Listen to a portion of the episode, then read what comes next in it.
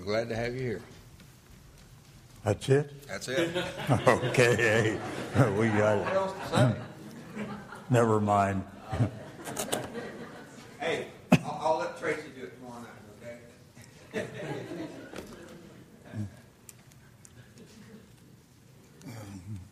got an important guy like me, no more introduction than that. you can tell I'm real humbled in uh, all of that type of thing. All right. Tonight uh, we start on uh, Genesis. Five lessons, the first of five lessons dealing with parts of the first 19 chapters of Genesis. And uh, this evening we'll be on uh, uh, really staying in the first chapter. But uh, then again, as you know my normal mannerism, we're not going to stay there very long, though it's the first chapter that we're going to cover mainly.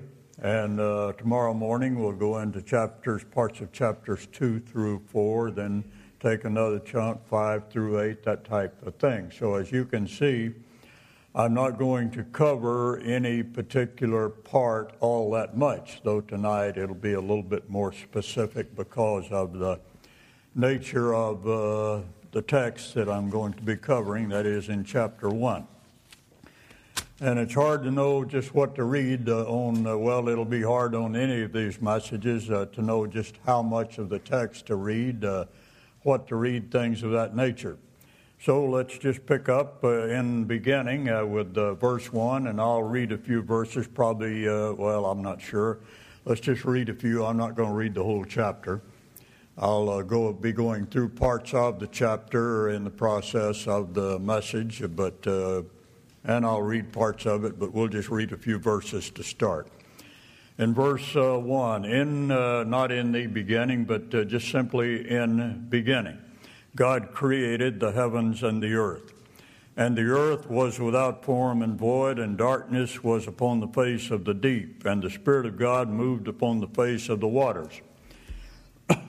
and God said, Let there be light, and there was light. And God saw the light that it was good, and God divided the light from the darkness, and called the light day, the darkness he called night, the evening and the morning were the first day. Let's just stop our reading at that point. That covers day one. I'm going to be going back through in a little bit and covering the other days briefly and uh, mainly dealing uh, with a verb that's used 27 times in the first chapter to show you something about it. Now, as I said, I probably wasn't going to stay here very long, and uh, this is uh, where I'm going to leave and go to another book and then another book. I want to talk about beginnings for a little bit. Now, as you notice, I took the article out. Jim did the same thing earlier, and he'll do it again tomorrow probably. If he doesn't, he's wrong, because the uh, article, of course, doesn't uh, belong there. It's just in beginning. It's an indefinite uh, way of expressing a beginning. Uh, it really saying in a beginning is not necessarily correct. Uh, it's just in beginning. Uh, there's there's more than one beginning. There's a beginning for the heavens and the earth. There's a beginning for angels. There's a beginning for man. there's other beginnings, but this is at a point in past time at, a, at the beginning in view here. It would go back to at least prior to the time of uh, the creation of man and prior to the time, really, of a lot of things. It's uh, at this point in time, what happened? God created really all that exists out there the heavens and the earth. And immediately, Scripture switches to information on the earth. There's a, a, certain amount of information in Scripture about the universe at large, not that much, but just enough to let you know what is out there. Say, uh, David uh, looks into the heavens, talks about the stars, things of that nature. And uh, we know from uh, finds, recent finds by astronomers today, uh, a little, a little bit about what is out there. Our uh, solar system, for example, is not uh, necessarily that unique. there are multitudes on top of multitudes, or literally, possibly, probably, and undoubtedly. Uh, now I've used a lot of big words. You know I'm brilliant. But uh, there are undoubtedly billions of other solar systems throughout this universe, and possibly in, in fact, undoubtedly in our own uh, uh, galaxy. Now, the immensity of the of the whole thing. I didn't mean to really go into this, but I'm here. Let's talk about it just a minute before we get back into beginnings. The immensity of the universe uh, within our own uh, uh, galaxy. That's your Milky Way you see out there. It's kind of a spiral shape, and uh, within this there are an estimated 400 billion uh, suns like our sun is a medium sized star. And there are an estimated, now they estimate they can only see a small fraction, and from the small fraction they estimate the remainder, so estimated. In the neighborhood of 400 billion. For many years uh, they looked at 100 billion, then no, they upped that to 200. Then uh, an astronomer. I wish I could remember his name. If I heard it, I'd recognize it immediately. He died 10 years or so back, one of the foremost astronomers in modern times. He said, no, there are more like 400 billion out there. Well, whatever's out there, it's a lot. I mean, 400 billion, 200 billion. Uh, stars, some much larger, some smaller than ours, and uh, astronomers as of late have uh, made an amazing discovery that uh, people that uh, knew something about the Bible would have known all along because there are other messianic angels other than Satan, that is, angels placed over other, uh, should we say, uh, there are other provinces. We could call the earth a province in God's kingdom. And there are others, and uh, we, not, we're not given any indication of how many, but they're out there. So there had to be other solar systems such as ours, revolving planets around these stars, but uh, now the scientists can actually see them. For a while, they looked at blockages of light, now they can see them. And our system is not all that unique, but our system is unique insofar as uh, God is concerned uh, relative to an angel he placed over this earth, along with numerous uh, ruling angels, at a point in uh, past time. Now, it's another beginning beyond the beginning that we see in verse 1. In beginning, he created the heavens and the earth. Then you have angels coming into existence. Now, some want to date the angels prior to the uh, creation of the heavens and the earth, some after. I'm not, I'm not even getting into that. God didn't necessarily create them all at one time, but that's all beside the point. What we're getting at here in the in beginning, he created all that's out there. Then he places angelic rulers over provinces in his universe. Now, bear something in mind if you want to get to the immensity of the universe. We live in one galaxy. There are an estimated billions of galaxies out there as well. It's a big place out there. Do you know how far it is between galaxies? It's millions of light years between them. It's 100,000 light years across our own. Light travels at 186 and a couple of hundred miles per second. That's pretty fast. Light traveling that fast to the nearest star, about four and a half uh, years it would take to reach the nearest star to our sun. Now, our sun, a medium sized star, that's another sun or another star and you get out there, you're talking about two two thousand to get out to some that you can see the light coming from. Some of that light's been traveling. The light you're seeing, it's been traveling since prior to the uh, uh, what we're reading about. Some of the things we're going to be reading about in Genesis. When some of that light was traveling from that star, it was uh, Christ hadn't been crucified yet. That's what you're looking at out there. But let's get on with beginnings and. I just wanted to call your attention to what's out there, the immensity of a universe that we have that uh, God created in, be, in beginning. And then immediately he homes in on the earth. And the Bible is about this earth, about an angelic ruler that God placed over this earth. That angelic ruler rebelled, and then we have a destruction of his kingdom, which we're about to read about. We have a restoration of that kingdom, that is the earth. Then, after God restored the earth over six days' time, he created man to take the place of this angelic ruler. But what happened? Man falls.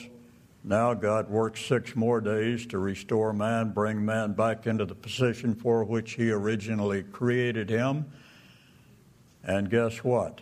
One day man is going to replace the incumbent ruler, and it's the man, Christ Jesus, with a contingent of co heirs ruling with him. Now, as I stated this morning, the gifts and calling of God are without repentance. God's not going to change his mind concerning anything about the reason he called this earth into existence, placed a rule over it, placed uh, is about to place another ruler, the reason he created man, the whole of the matter. God has a plan, that plan will be carried out, and it's going to be carried out on this earth through principally using the nation of Israel Christ emanating or, be, or coming out of this nation through the man Christ Jesus, the second man, the last Adam, and it all is right out ahead of us. Now, I've told you the whole story of Scripture. I might as well let it go at that point. And I haven't even gotten out of the first verse of uh, Genesis. And now you know the story. That's nice. But uh, let's let's stay with something a little different. Uh, I didn't really mean to come up here and do this. I just did it, and I get to talking, and I uh, go out here somewhere. I can see, well, maybe they're interested in this. I'll just do it. All right. If you go, uh, turn over to the Gospel of John, and uh, we're going to stay on the thought of beginnings just a minute. Now, I've quoted uh, the first couple of verses and so forth before. Now, let me say something about Genesis and John. I want to spend a little bit of time there in just a moment. But uh, in Genesis, we have a restoration of a ruined creation over six days' time and God resting on the seventh day. That's in the first 34 verses of Genesis.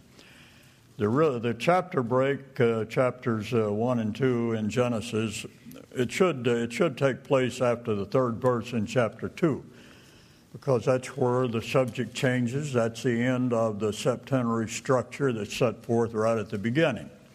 And we should have the same thing in the Gospel of John because it is the parallel to Genesis.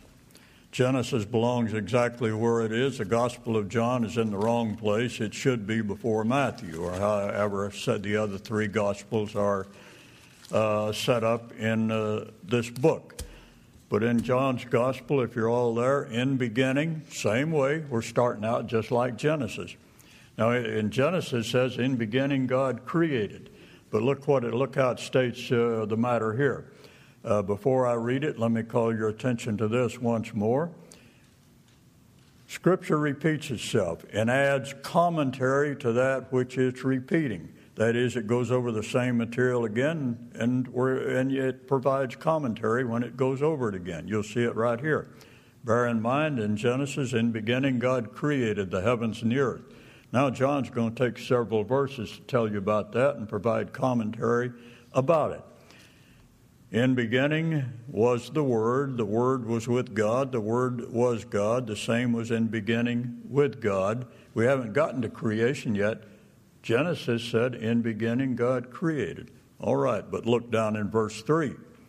All things were made by him, and without him was not anything made that was made. All things are literally, re, uh, more from the Greek text, all things came into existence through him, by him, and apart from him, nothing came into existence which exists out there.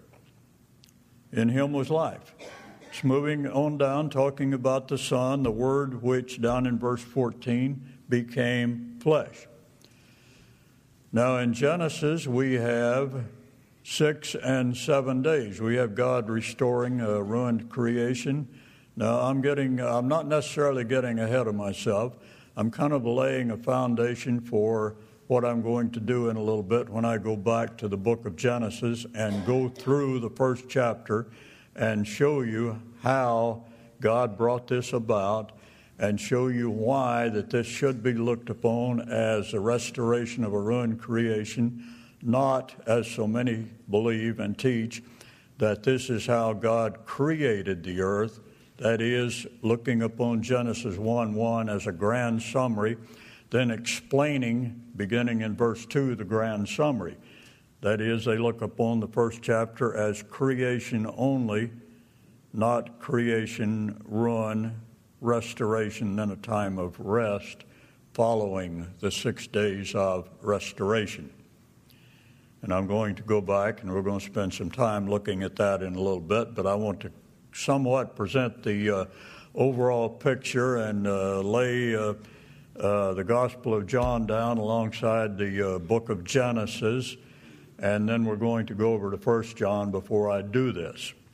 And I'll spend a little bit of time with you tonight on these uh, three books and uh, more time, perhaps, well, uh, uh, more, uh, more time for sure when we get back to the first chapter of Genesis. It'll be a little bit before we get back there. All right, in John's, in uh, well, let me say something about Genesis, and we're going to uh, stay stay where you are in John. But as I said, Genesis, you have a restoration over six days' time, then a day of rest. That's the first 34 verses.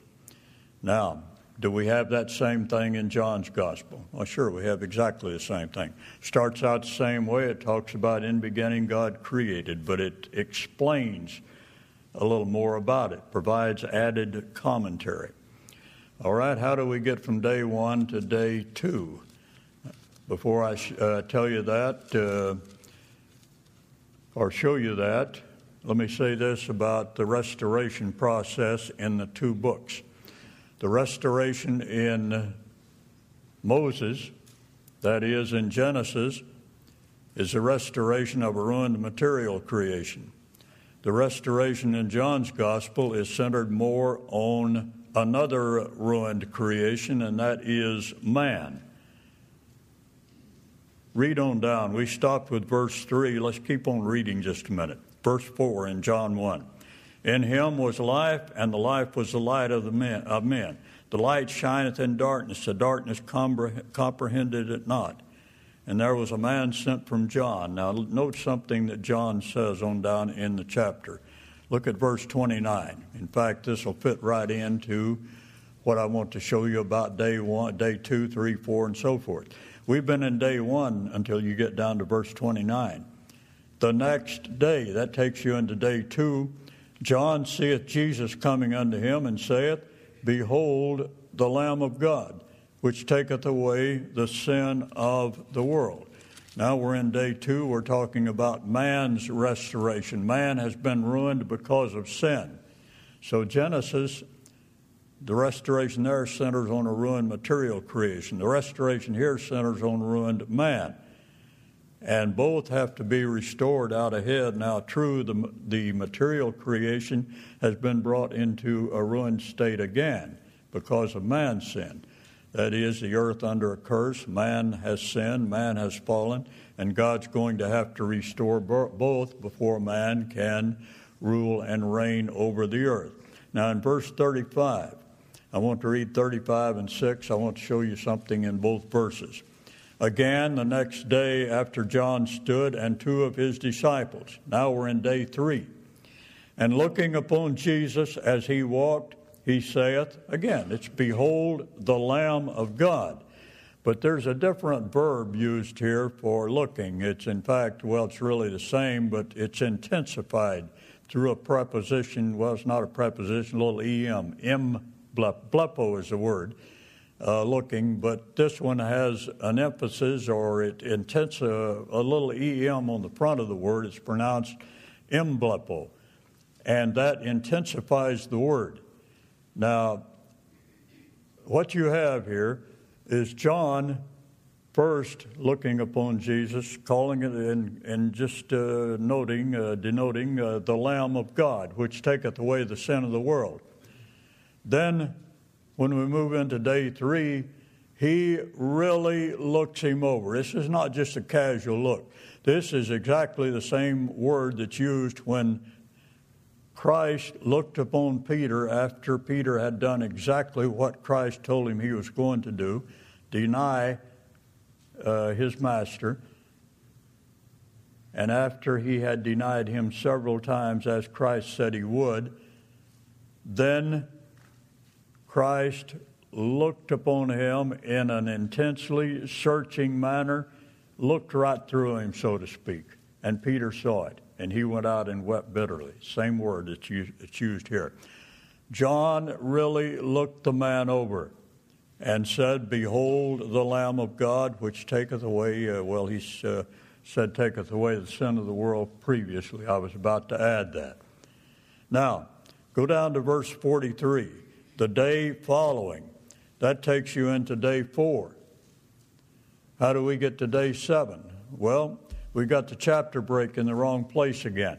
Should be down after verse 12 in chapter 2. I often wonder how they arrived at these chapter breaks. It's almost, uh, I read uh, something about uh, a description of, uh, I forget now what it was all about. It had to do with neo orthodoxy years ago, I believe. Uh, it was uh, a man trying to ride a horse in two directions at the same time and contending that was the only way to ride a horse. Now, that may be the way these men set the chapter breaks. I have no idea. But it's in the wrong place here. The book's in the wrong part of the Bible. The whole thing's just all, all messed up. Like I said, uh, John should start out the New Testament because it's the genesis of the New Testament. And uh, Genesis is the Gospel of John of the Old Testament, if you want to look at it that way. Both introduce the two Testaments via moving through six days of restoration with a seventh day in view. Now, I, I said, How do we get to the seventh day? We're in the fourth day. Well, if you ignore the chapter break, go on into verse 1 of chapter 2 and the third day. That takes you into the seventh day. What happens on the third day? Well, it tells you there was a marriage in Cana of Galilee. This is the first of eight signs. It has to do with God's restoration of Israel. How do I know that? Well, I know that these signs have to do with Israel. It's a Jew who requires a sign. A Gentile doesn't require a sign. The whole Gospel of John, it tells you why it's written out in uh, in chapter 20, verses 30 and 31, many other signs truly did Jesus in the presence of his disciples.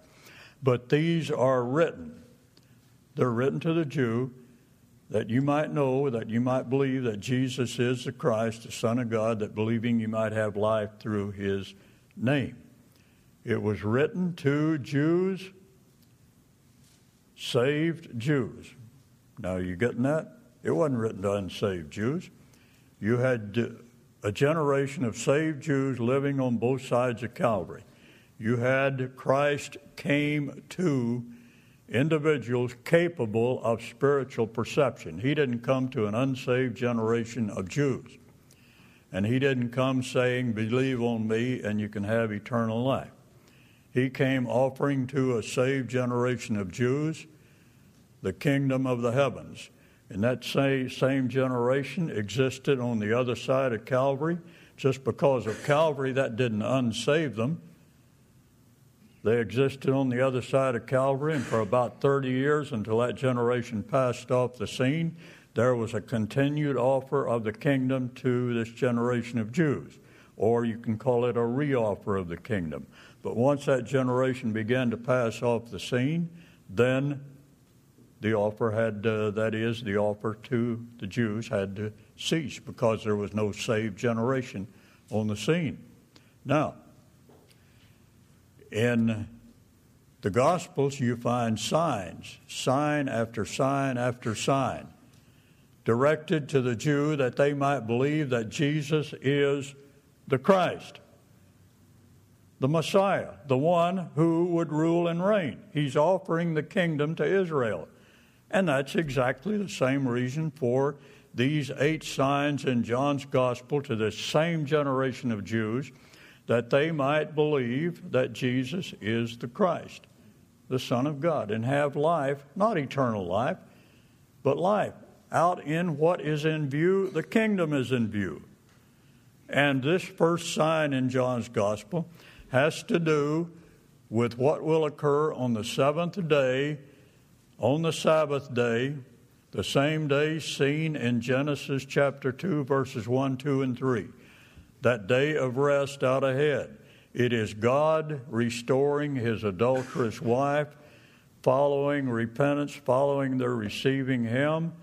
He'll restore them to the land and it is God remarrying. You see, He has divorced Israel because of her adultery.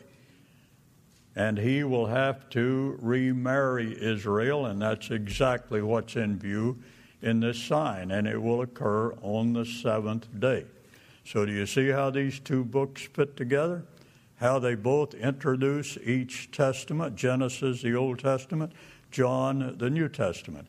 And you follow these signs through, you follow the types through Genesis, and you'll find that they both deal with exactly the same thing. They deal with the Jews present, the Jews brought out of that state, out in that coming day when God will restore Israel, and Israel will rule, be placed at the head of the nations, and God will bless the nations through Israel. Turn over to John's uh, epistle, first epistle.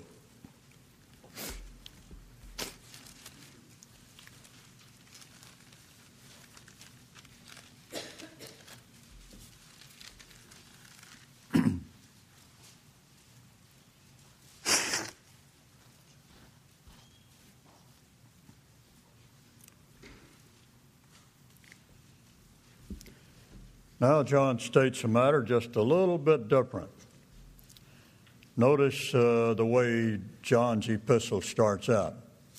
That which was from, not the beginning, but just that which was from beginning, which we have heard, which we've seen with our eyes, which we've looked upon, our hands have handled of the word of life.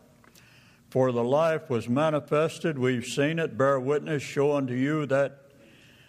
Now, eternal life. Uh, I was talking with a man uh, earlier today, and we were talking about the words aion, aionios. The, those are the Greek words that are, uh, would be translated eternal. One's a noun, the other's an adjective in the Greek, and here the adjective would be used, aionios, eternal. Really, in the Greek, in the Greek language, you don't have a word for eternal. The Greek, uh, you would uh, in the uh, really you move 2,000 years back, and in the the, the uh, language used by the Hebrews, the language used by the Greeks, they didn't have the concept of eternal really in their language. They looked to olam in the Old Testament, that is the Hebrew, has to do with a long period of time. Now that long period of time could stretch into eternity. That's very true but they had in their minds a concept of a long period of time, an age, that type of thought. And I sometimes question if we should ever translate either one of those words, or olam in the Old Testament, as eternal, because they didn't really have that concept within their language.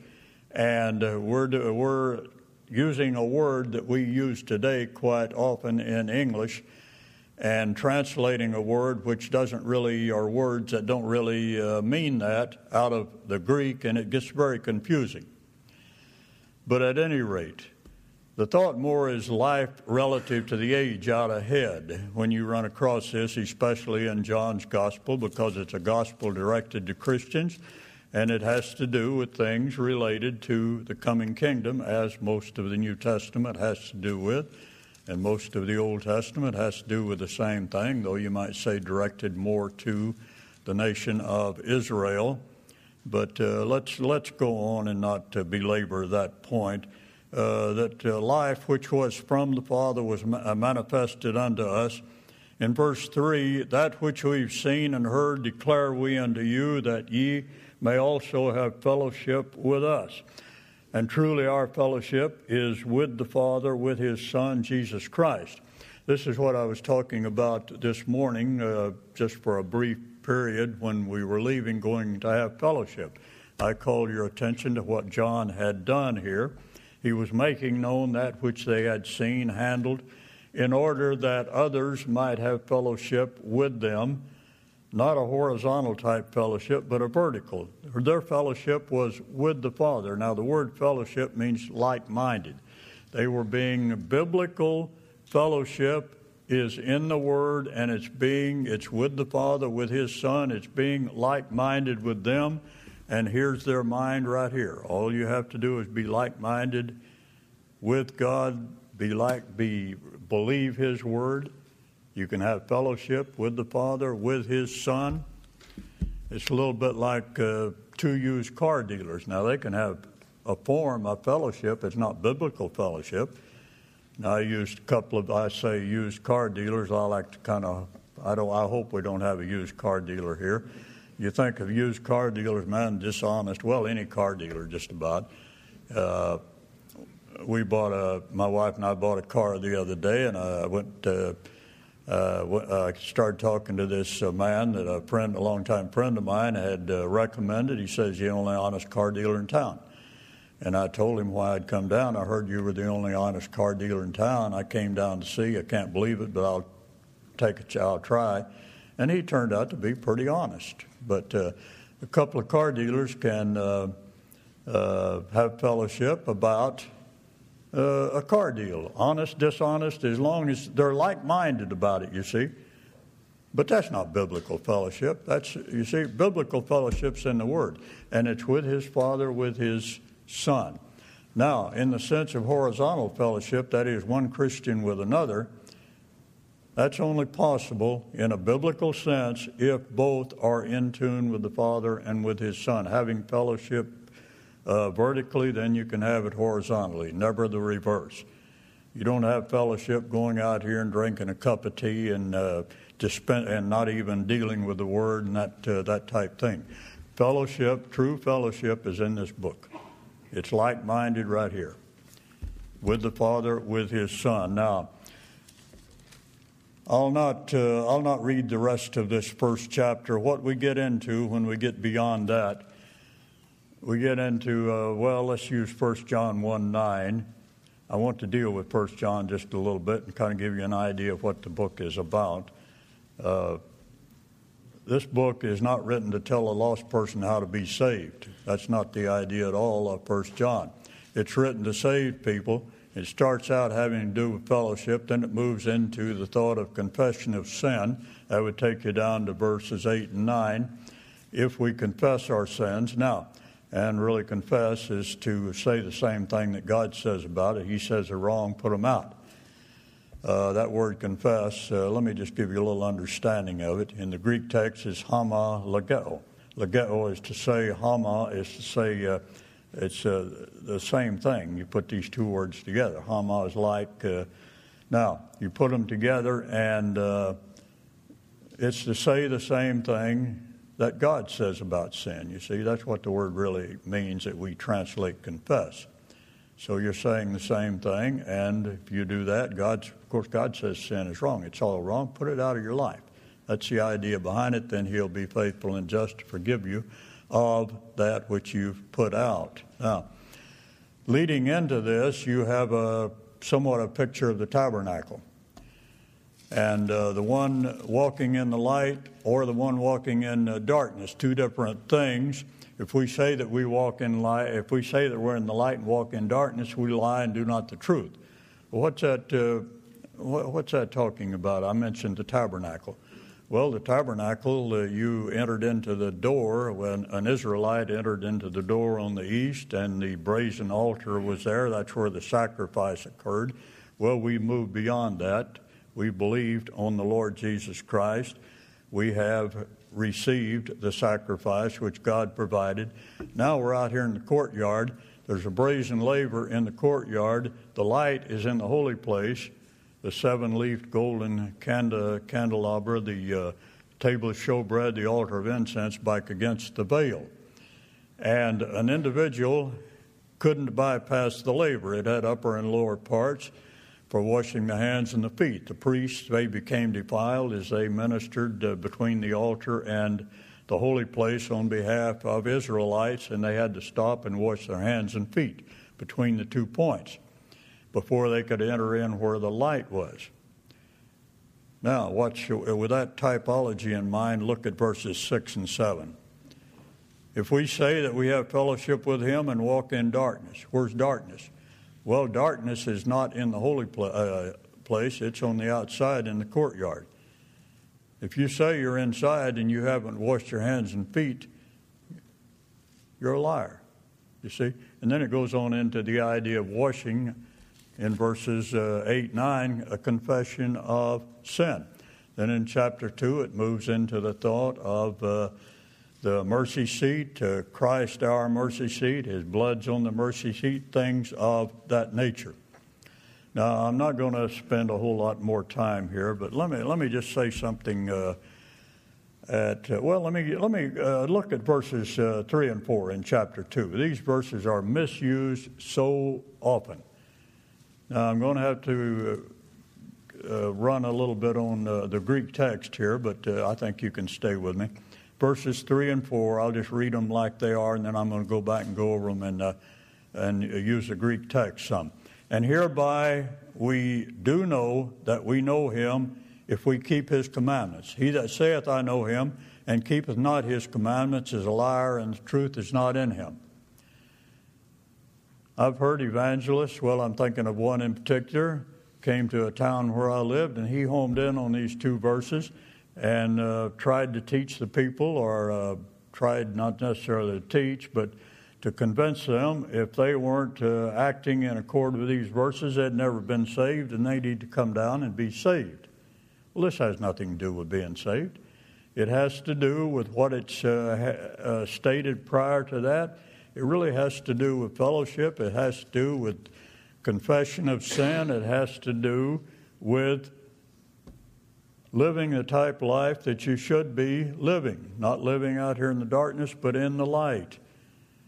Now look at verses 3 and 4 again. Let me, get, let me explain a little bit. And hereby we are knowing, or we do, we do know, that's a present tense. It's something that's continuing, that we, now that's a perfect tense. See, they're kind of the same way in the English, but uh, one's a present, the other's perfect. Well, what's the difference? A present is showing a linear tense in this case. It doesn't always do this, uh, it depends on the context, but the context here it would be linear. And hereby we, we are knowing, you might say, that we literally have known him. Now, perfect has to do with something which is completed in past time, exists during present time in a completed state. With that in mind, and hereby, I'm reading it again, and hereby we are presently knowing that we have known him past time, presently existing in a knowing state, if we keep his commandments. Now, he that saith, I have known him in a past time, existing that way, and does not keep his commandments, that is, a present, is not presently keeping, is a liar, the truth is not in him. Now, I'm not going to spend a lot of time trying a Greek lesson here or something. I just want to show you that this has nothing to do with being uh, a lost person being saved.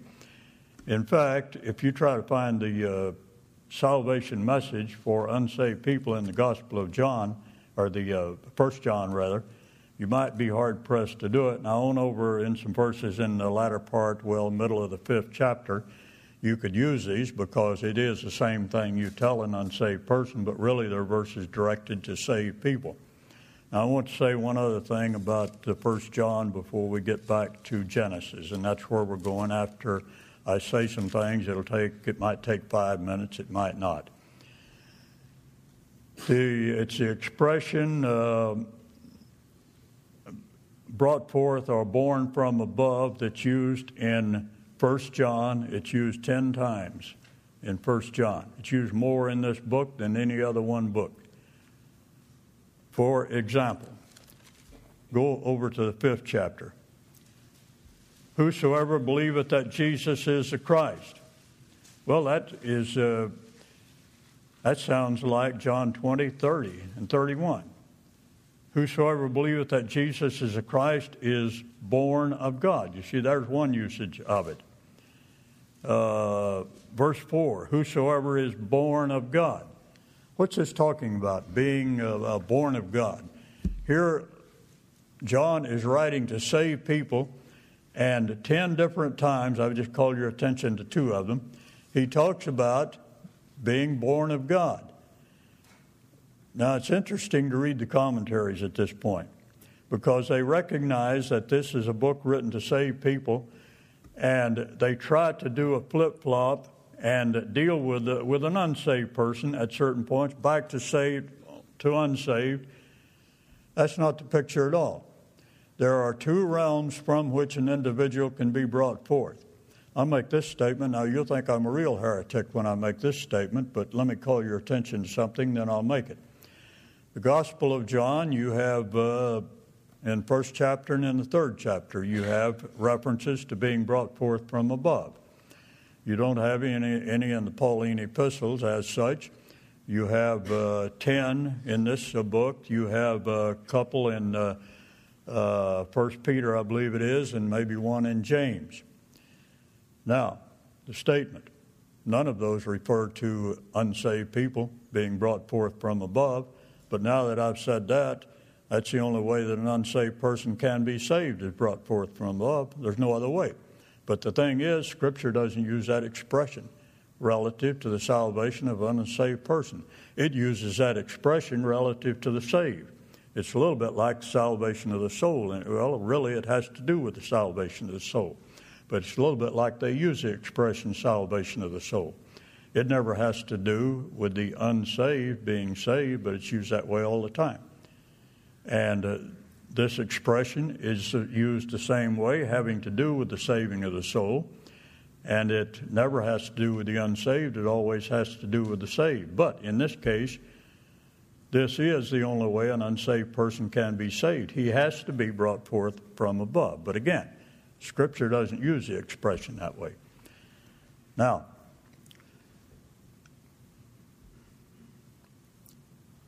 all right, now that, now that I've said that, let's, what are we talking about? Being brought forth from above. Well, there's only two realms there's an above realm, there's a below realm. You can be brought forth. A Christian can be brought forth. Now, being brought forth, you see, people always think of a birth, a birth. No, that's not what we're talking about here. We're talking about a bring, a bring your, the Spirit of God is teaching you this book. You're being brought forth, you're relying upon Him. It's a bringing forth from above. Or you can go out into the world and you're being brought forth from below. That's your picture here. Now, there is no middle ground. He that gathereth with me scattereth. There's no middle ground. There's no fence. There's, there's no such thing as a fence rider in Scripture. Now, we have a lot of fence riders, or so we speak, around, but, true, but in reality, there is no such thing. If you're not for Christ, you're against Christ. If you're not being brought forth from above, you're being brought forth from below.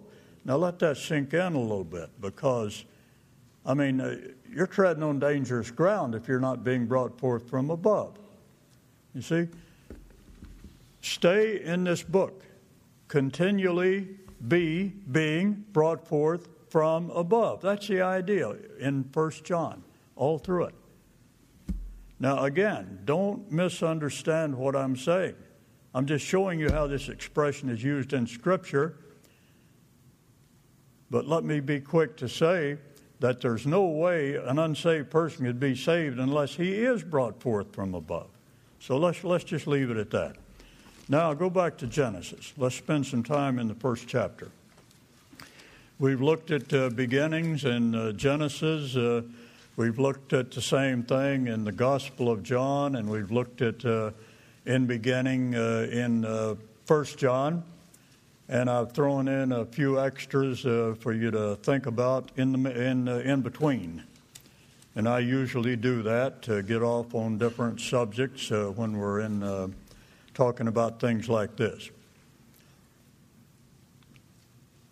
Now, in verse two, and the earth was without form and void and darkness was upon the face of the deep. The Spirit of God moved upon the face of the waters.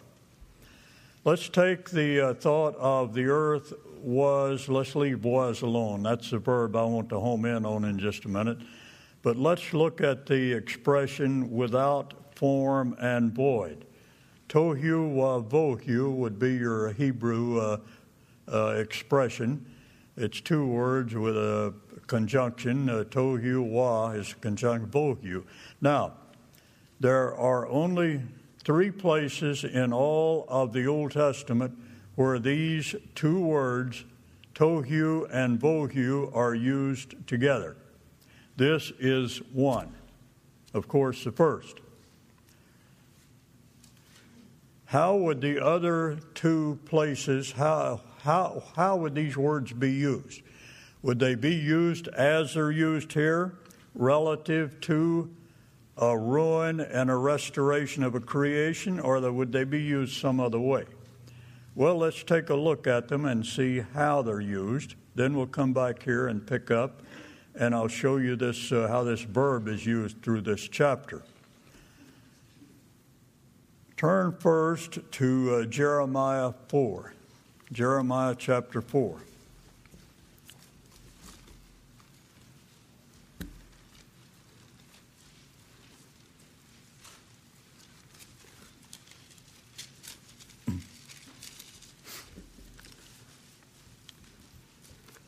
All right, in Jeremiah 4, I want to get down around verses 23 and beyond, but to get there, go back to verse 14. O Jerusalem, wash thine heart from wickedness, that thou mayest be saved. Now look at verse 20. Destruction upon destruction is cried for the whole land that's the land of Israel.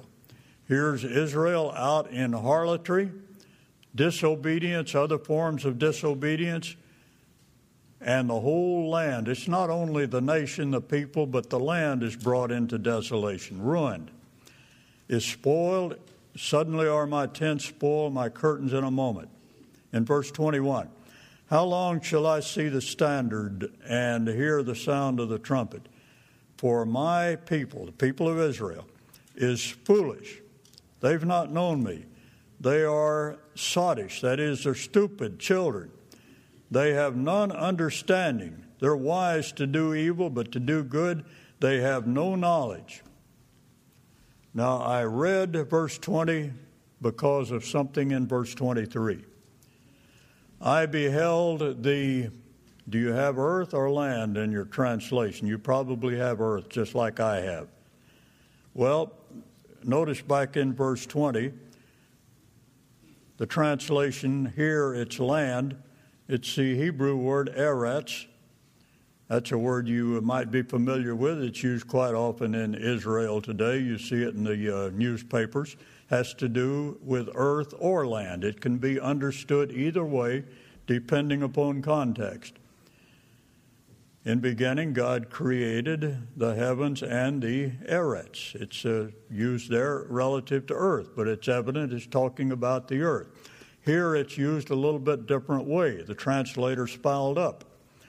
It's talking about the land of Israel. It's talking about the people of Israel being sent out among the Gentile nations because of their disobedience. They're sent out among the nations in order that they might be or uh, come under Gentile persecution, and the Gentiles, through persecution, the persecution becoming so severe that they would be brought to a state of repentance. Well, it didn't happen during World War II when 10, uh, 6 million were slain. It hasn't, of course, happened since, but it is about to happen during the tribulation when more than 6 million will be slain, and they'll come under a form of persecution uh, really without uh, parallel in Scripture. They'll have to come to be brought to that point before the nation will repent and before God can take this nation and bless the other nations, the Gentile nations, through this nation. But in verse 23, let's translate that land because we're talking about the land of Israel. It's been made desolate, brought into desolation. And uh, when we get on down, we're going to find the word again. It's translated land properly, but uh, translated land here, it'll make a whole lot more sense because that's what we're talking about. I beheld the land, the land of Israel. Lo, it was without form and void. It was tohu wavohu same two words from Genesis. The land of Israel became this way. It wasn't always this way, it became this way because of sin. And there's an allusion back to Genesis 1 with this expression the earth wasn't always this way, it became this way. So let's keep on reading a little bit more. The heavens and the earth, they had no light. I beheld the mountains, they trembled, all the high hills moved lightly. I beheld, and lo, there was no man. All the birds of the heaven were fled. I beheld, and lo, the fruitful place was a wilderness, all the cities broken down at the presence of the Lord by his fierce anger. For thus saith the Lord, the whole, there's your word again, Eretz. Here it's translated properly, land. The whole land shall be desolate, but I'll not make a full end.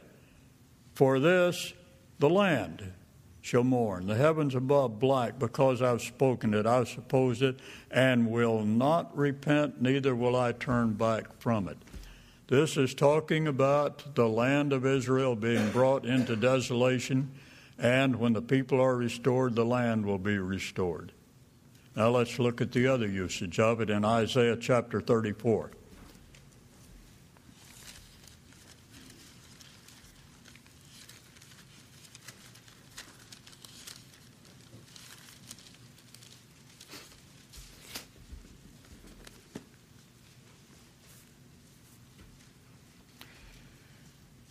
Now, in this chapter, we're talking about Gentile nations and we're talking about the nation of Israel, of course, Israel in disobedience out among the nations. And when it's talking about Gentile nations, sometimes it'll talk about more than one nation, sometimes it'll home in on one nation representing all of the nations. In that case, we have Edom representing all of the nations when you get down to verses 5, 6, beyond. Notice the latter part of verse 5. Edom upon the people. Then uh, down in verse 6, the latter part, slaughter of the land of Edom. In verse 8, for it is the day of the Lord's vengeance, a year of recompense for the controversy of Zion. Now, here, what we have here is a destruction, and then there's going to be a restoration out ahead.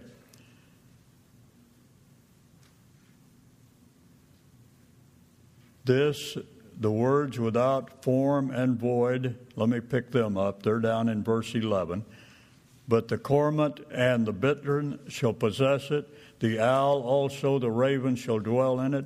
He shall stretch out upon it the line of confusion and the stones of emptiness. Here the words are translated confusion and emptiness rather than without form and void. But now the nations have been brought into this position and they are one day going to be restored when Israel is restored. The only two ways you find, the only three ways, well, two ways, let's stay with two ways now because we know how they're used in Isaiah 34 and in Jeremiah chapter 4. We know that they're used relative to that which is in an orderly state being brought into a disorderly state and restored back to an orderly state. Now, if you understand how they're used, the only other two places they appear in Scripture, comparing Scripture with Scripture, how should they be used back in Genesis 1. They should be used the same way. Well, let's go back and see if they are used the same way by the use of this verb that I was talking about. And you'll have to look upon it this way, else you destroy the septenary structure of Scripture. else you destroy the way the Gospel of John is set up, having to do with man created, then ruined, then with a view to man's restoration. That's what's seen throughout your six and seven days in John's Gospel.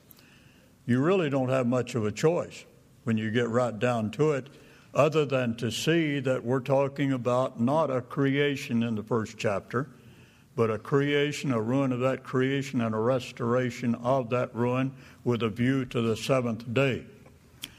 Now, in verse 2, and the earth was. Now, that verb, was, translated was, is used 27 times in the first chapter. I have commentaries in my library where men will say that there is no justifiable reason at all for translating that word as became. Well, there's as much justification for translating it became as there is for translating it was, for the simple reason that it's simply a verb of being. You can translate it being if you want to, and the earth being without form. It doesn't mean was, it doesn't mean became. It's just a verb of being.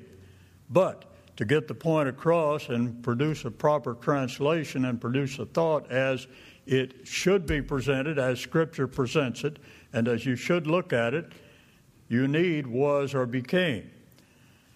All right, the earth, just let's leave it alone for a minute and keep on going and see how, see how it's understood other places following this and the earth being without form and darkness, uh, void, and darkness.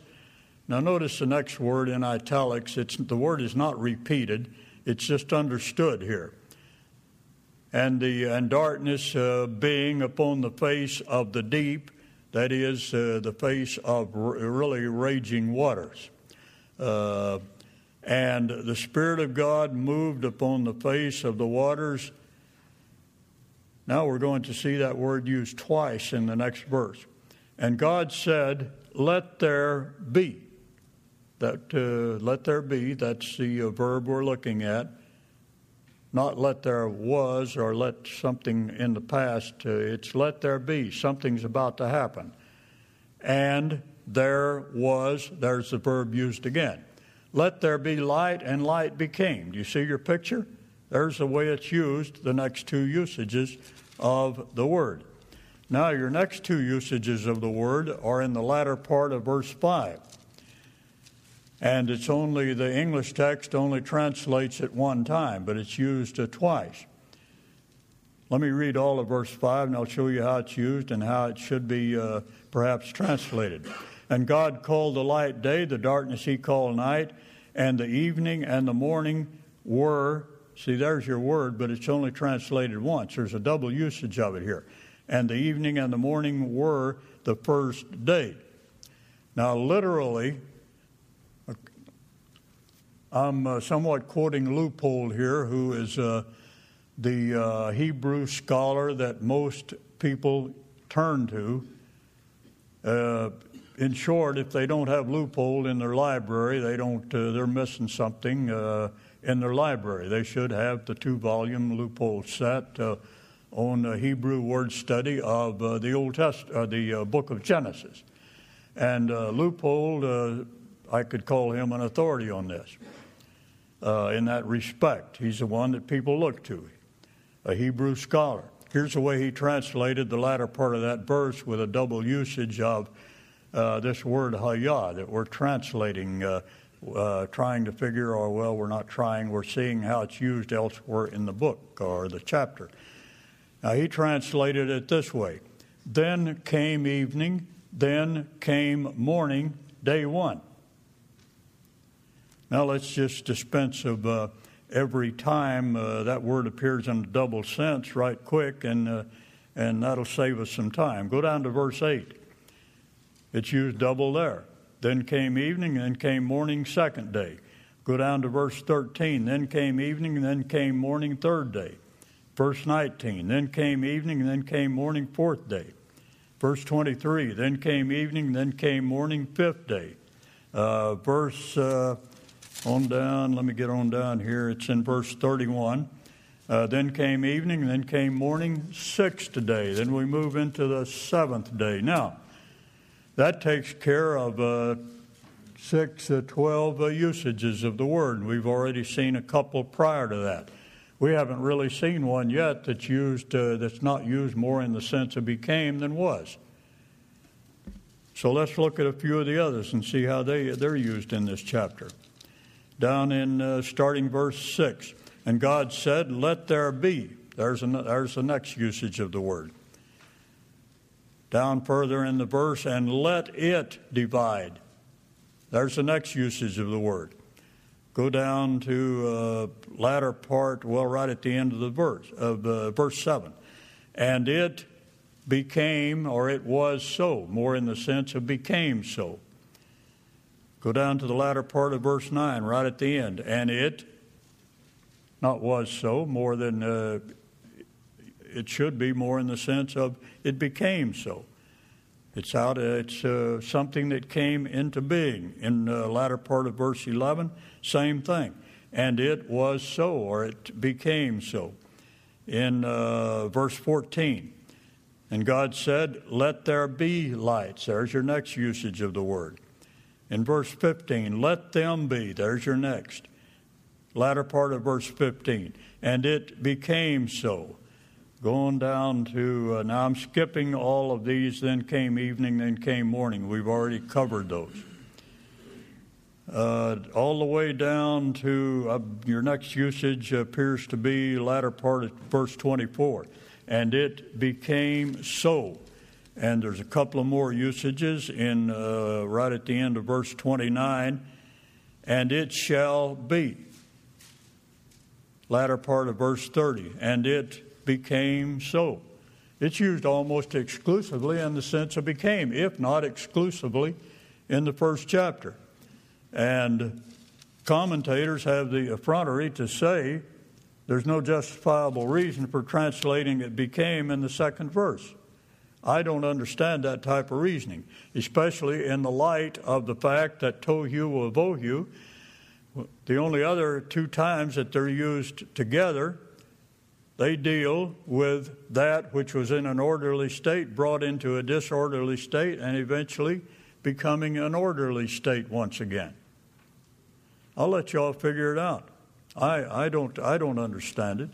If you destroy the septenary structure of this first chapter, what do you have? You don't have. You don't even have a foundation to build on when it starts out in uh, ch- chapter 2 beyond the uh, seventh day of rest, when it starts pre- uh, presenting commentary. You destroy the first chapter of John leading into the sign in the second chapter. You destroy all of it. Now, let me show you something else that it destroys. It destroys what's stated on the first day. Let's just read it and I'll illustrate it to you. In Genesis 1, the Spirit of God moved upon the face of the waters. That's the latter part of verse 2. This is the beginning of the restoration of a ruined creation. First thing that happens, the Spirit of God moves. God said, Let there be light, and there was light. What happens in man's regeneration? The first thing that happens, it's all right here, right at the very beginning. The Spirit of God has to move. The Spirit of God has to do a work in that individual. And when the Spirit of God does a work in that individual, through breathing life into the one who has no life, what happens? Look at verse 3. God said, Let there be light, and there was light. God places a new nature right alongside the old. The new has to do with light, the old has to do with the darkness. The light shines out of darkness in 2 Corinthians. God calls the light day, the darkness he calls night. Now, let me show you one other thing about this, and we're going to close for this lesson. Notice how God begins the restoration of a ruined creation in verse 2. The Spirit of God moves. Now turn over to Genesis 8 1. Once God establishes a pattern, He never changes.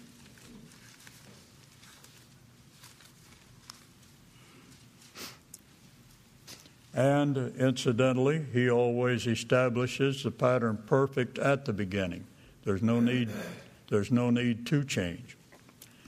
Now, this is uh, right after the 150 days, or at the end of the 150 days, perhaps I should state it that way, when God closed the floodgates of heaven, the torrential rain coming down, we'll deal with this in another lesson. Torrential rain came down for 150 days. Subterranean waters came up for the same 150 days, flooded the earth, and at the end of that time, when God closed those floodgates of heaven, when He stopped the water from coming up below, waters had co- covered the complete face of the earth. God began a restoration process. How do you suppose He began the restoration process? He's already told you in Genesis 1 2 how He begins the restoration of a ruined creation. We have another ruined creation below those floodwaters. Again, the question how do you suppose God's going to begin this? Well, you have the pattern already. Let's read it here, but I'm going to have to correct the text. And God remembered Noah and every living thing and all the cattle that was with him in the ark, and God made a wind to pass over the earth. Well, you say in Genesis uh, 1, it's the Spirit of God moving across the face of the waters. Here, it's a wind moving across the face of the waters. Would you like to know something? The word in both that's translated wind is exactly the same word in the Hebrew text, ruah, that's translated spirit in the first chapter. Now, if you want to, this word can be understood as God's breath. It could be understood as wind, but more than likely, or uh, really, and more in a, in a realistic sense, let's stay with spirit or God's breath in Genesis. You're going to have to stay with the same one, either way you look at it, in both Genesis 1 and Genesis 8, beginning the restoration of a ruined creation. Whether it was his spirit or his breath in Genesis 1, it has to be the same in Genesis 8, the beginning of the restoration of a ruined creation in both instances. See what it does if you try to say creation only back there? What are you going to do with this? You run into so many problems you don't even want to talk about them. And you, uh, you end up promoting enough false theology, you don't want to talk about that either. But let's close uh, at that point tonight, and uh, we'll pick up uh, with some things out of Genesis 2, 3, and 4 tomorrow. And uh, let me say this about this series. Tonight, I didn't really deal with Israel that much, but throughout the rest of the uh, series, the uh, four other sermons, you're going to see uh, that the first, especially the first uh, 11 chapters, and moving on into the uh, remaining chapters going up through 19, deal very heavily with three things Jew, Gentile, and Christian, and particularly with Israel. You say, but this is history. This is before Israel or the uh, new creation in Christ ever existed. I know that, so what? Did you know that God placed the nations uh, following the flood uh, at, ba- at Babel when He uh, destroyed uh, that kingdom, which typifies, that's the first king of Babylon, typifying the coming king of Babylon. Did you know that when God placed these individuals out in separate nations, that He did it according to the number of the children of Israel? Hundreds and hundreds of years before they ever came into existence. How did He do that?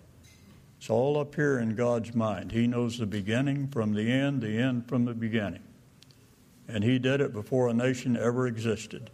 And he can pattern his word after a fashion that shows you the history at the beginning and carry it forward and take it all the way to the end through the typology that he has built into historical the history of the Old Testament.